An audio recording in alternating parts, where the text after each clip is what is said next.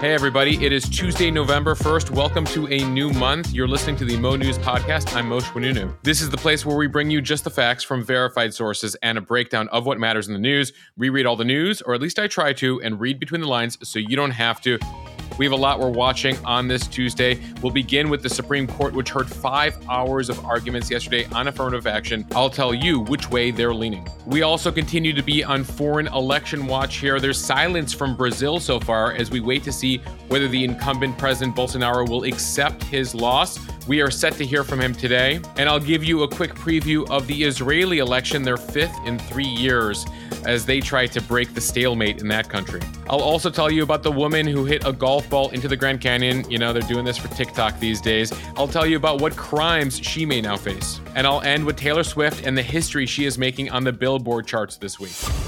I'll begin, though, in Washington, where the Supreme Court on Monday heard two cases and seemed to be open to ending decades of affirmative action, decades of precedent in allowing race conscious admission decisions at colleges and universities across the country. A reminder here that the Supreme Court is now a 6 3 conservative majority. Many of the conservative justices expressed skepticism and doubts in the proceedings on Monday, uh, specifically going after the universities on whether they would ever concede that there is an endpoint to their use of race in admissions in building diverse student bodies. It's a practice that's been in effect now for about 60 years. The cases were related to the use of affirmative action up at Harvard in Boston, as well as UNC Chapel Hill. The uh, practice now seems endangered based on the arguments on Monday. The question really is for the Supreme Court how broad a decision will be and what it'll mean for other institutions of higher education. According to Harvard, about four in 10 universities across the country currently use race as one of the uh, things they use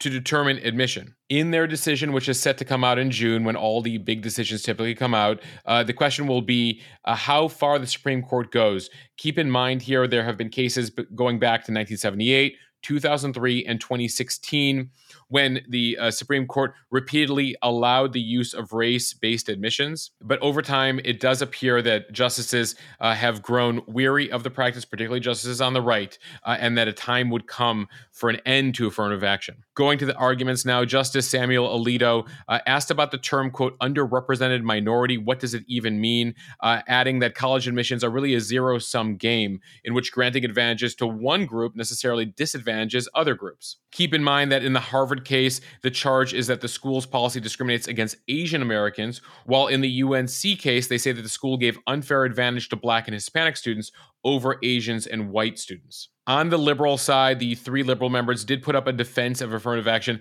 in their questioning. Justice Ketanji Brown Jackson, she's the newest justice, uh, this is her first year on the court, said in arguments it would be odd if admissions officers could consider factors like whether applicants are parents or whether they're veterans or whether they're disabled, but not if they're members of racial minorities. She argued that that actually has the potential of causing more of an equal protection problem under the law than it's actually solving. Keep in mind, by the way, that Jackson served on a Harvard board, so she actually decided herself to recuse herself from the Harvard case, but will be ruling on the UNC case. Either way, it'll be an uphill climb uh, for the liberals here, given the 6 3 conservative majority. Interestingly, both sides claim that the Brown versus Board of Education ruling, the famous 1954 decision that prohibited racial segregation in public schools, is on their side. The challengers, those who want to bring down affirmative action, say that the Brown decision requires admissions policies to actually be colorblind. At the same time, the universities are saying that actually Brown is on our side. Brown meant to do away with a racial caste system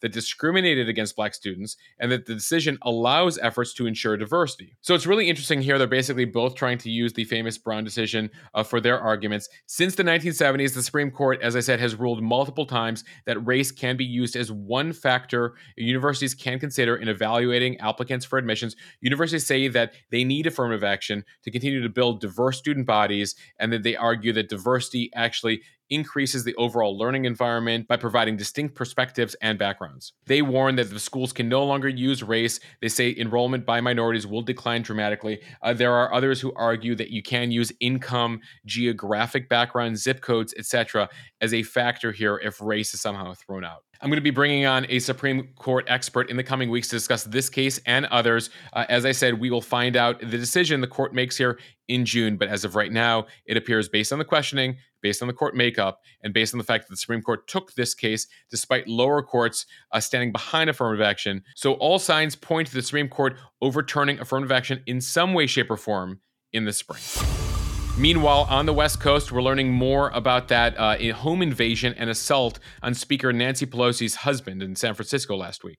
Speaker Pelosi's husband, Paul Pelosi, who's 82 years old, is still in the ICU recovering from the hammer attack by the suspect. Federal prosecutors on Monday charged the suspect, whose name is David DePape, he's 42 years old, with assaulting the relative of a federal officer in Paul Pelosi, as well as the attempted kidnapping of Speaker Pelosi, despite the fact that she was in Washington during the attack. Apparently, DePape is now opening up and talking to authorities. We're learning details about the extent of his plan. Apparently, he was looking for Speaker Pelosi when he entered the Pelosi home just after 2 a.m. on Friday morning. He was looking to interrogate the Speaker on a political matter, according to the federal complaint, and that if she told the truth, he would let her go. But if she lied, he intended to break her kneecaps because he sees her as the leader of the pack of lies told by the Democratic Party really scary stuff here. Uh, DePape apparently, if again he had uh, encountered Pelosi, said that he wanted to break her knees and have her be wheeled into Congress as a lesson to other Democrats. According to the U.S. Attorney's Office there in the Northern District of California, which filed the charges,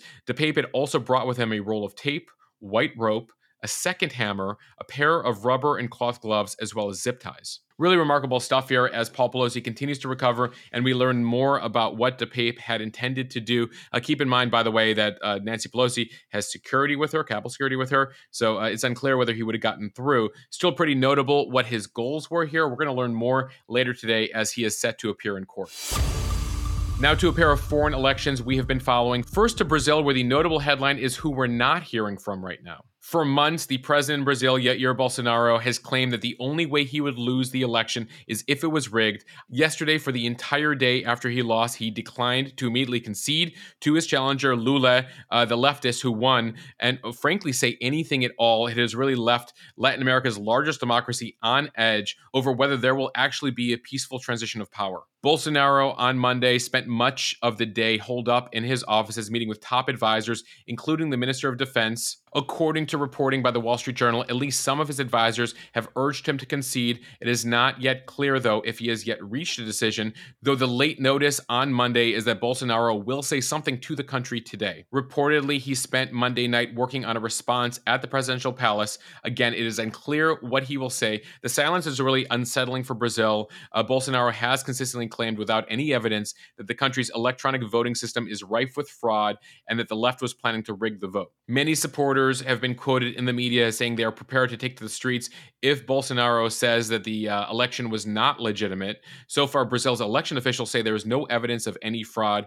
They actually did an audit of 601 polling stations that found that their vote counts were accurately reflected in the national tally. Brazil, I should note, is the only country to use a fully digital voting system without any paper backups, uh, which has led to allegations by Bolsonaro uh, that there could be fraud here, though the uh, Ministry of Defense and other folks have investigated the system, which has been used before, and said there was no evidence of fraud leading up to the election. And again, the election officials say there was no evidence of fraud on Sunday. Lula, the leftist who served two terms as Brazil's president uh, going back more than 10 years ago, won the election according to the latest results by 2.1 million votes, or just about 2%, an election where about 118 million Brazilians voted. I told you just now that some of Bolsonaro's advisors are calling on him to concede. One person who's telling him not to concede, Steve Bannon, you know him as the podcast host and former advisor to former President Trump. He claimed in a video on Sunday that the uh, vote was rigged and Bolsonaro should not concede, that he should follow the direction of Trump back in 2020, 2021. So all eyes are on Bolsonaro today. The Brazilian system, by the way, would have Lula officially take over in just about 60 days on January 1st, should there be a peaceful transition of power. Meanwhile, in Israel today, citizens there are going to the polls and voting in their fifth election in just three years. And for the fifth time, they face the very same question of all the previous votes whether Benjamin Netanyahu, the populist leader of Israel's right wing party, the Likud, should lead the country despite being on trial for corruption. So, this is election number five. Just to recap here, the first three elections ended in a deadlock. Netanyahu was finally ousted in the fourth election last summer after a coalition of eight parties that included, for the first time, an independent Arab list party, as well as a, some leftist parties, some right wing parties, banded together to remove Netanyahu. The issue they had, though, the so called government of change, had little else in common besides not wanting Netanyahu to remain in power, and so it collapsed earlier this year. Public opinion polls have consistently shown, again, a split uh, country. Netanyahu's party just shy of the 61 seats they need to form a majority coalition in the 120 seat parliament. Keep in mind, folks, uh, all the Americans are listening. We may have issues in this country, but parliamentary politics are incredibly complex. They bring together a lot of parties, but it does mean, especially in a country like Israel, where they have to build a coalition. So Netanyahu has a block of parties that has just about 60 seats. They need 61 to rule, whereas the other side is, again, this diverse cross section of left wing parties, right wing parties, uh, Arab parties that are all against Netanyahu. They're also very close to 60 seats. So it's going to be a nail biter again in Israel as they vote for a fifth time here. If Netanyahu is able to pull off those 61 seats in parliament, he would become the prime minister for a third time. He was prime minister back in 1996 for several years. Then he served another 12 year run from 2009 to 2021. By the way, back in 96, when he was first elected, he was just 47 years old, the country's youngest prime minister. He is now 73 years old as he makes his attempt for now a third, uh, basically, sequence in office. The opposition, if they're somehow able to muster the 61 votes, would be led by Yair Lapid. He's the leader of the centrist party. Uh, but right now, it does appear to be an advantage right now to Netanyahu and his comeback effort. One thing a lot of people will be watching is the turnout uh, of all voters, including the more than 1 million Palestinian voters who hold Israeli citizenship. They account for just under 20% of the country's possible voters. The question is, is whether they've been disenchanted in recent years as their parties have uh, really been subject to infighting. The Palestinian Israeli turnout in the nation's election really could turn the tide here, and that's something uh, I'll be watching uh, on Instagram throughout the day. Back here in the US, as we all continue to watch gas prices, we got some news from the White House. President Biden threatened yesterday to seek a new windfall profits tax on major oil and gas companies unless they ramp up production immediately to bring down the price of gasoline. It's the latest escalation in his battle with the energy industry just a week before midterm elections. The president lashed out against companies like Exxon and Chevron, as several of them reported their latest surge in profits. He called the amount of money they're making outrageous and that it's really coming from Russia's war in Ukraine and warned them to use the money to expand oil supplies or return it to consumers in the form of price reductions. ExxonMobil and Chevron recently announced $30 billion in combined net income in just the last quarter Exxon recently posted the highest profits in its 152 year history. Actually, when you look at it, more than Walmart and Amazon, which are America's two largest companies, combined. Exxon brought in more profit than those two companies combined. Chevron announced its second best quarterly result in its history as well. Keep in mind here, because we try to reality check things for you on this podcast, the president's embrace here of new taxes on uh, oil companies is really just something he's trying to do for the liberal wing of the Democratic Party. He's trying to put verbal pressure on oil firms. It is not very likely anytime soon that we'll see some sort of windfall profits tax. Congress is not even in session right now because, of course, it's midterm elections. Everyone's out there running, trying to save their seat. And it does appear that Republicans will capture at least one part of Congress in these midterm elections, which would make uh, this windfall profits tax more really verbal than anything else right now. Okay, now to some lighter news. You might have seen this video that's gone viral on TikTok of a woman who uh, hit a golf ball with a golf club into the Grand Canyon. Well, she is now facing charges, according to a statement from Grand Canyon National Park. Late last week, the national park uh, posted on its Facebook page a screenshot showing the woman at the edge of the canyon's south rim near Mather Point with a golf club in the air. The caption read Do we really need to say don't hit golf balls into the Grand Canyon? Throwing objects over the rim of the canyon is not only illegal, but can also endanger hikers and wildlife who may be below. The Facebook post did not identify the individual, but social media users commented underneath the post to say that the person in the photo is a woman named Katie Sigmund, who has over 7 million followers on TikTok. Grand Canyon law enforcement says that she now faces three Class B misdemeanor charges for creating, quote, hazardous conditions, littering, and throwing objects. She could face a fine of up to $1,000 for each of those charges. It is unlikely that she will face jail time, though the case will be heard at a court in Flagstaff, Arizona. No date yet for the court appearance, but keep in mind, folks, please, even for the talk, even for the Instagram, please do not hit golf balls into the Grand Canyon. That obvious advice brings me to my next headline about not picking your nose. There is new research to back this up, folks. This is coming out of Australia. It suggests that picking your nose could increase your risk for developing Alzheimer's or dementia. This new study comes to us from Australia's Griffith University. They found in their study that bacteria can travel through the nasal cavity's olfactory nerve, reach the brain, and create markers that are a telltale sign of Alzheimer's disease.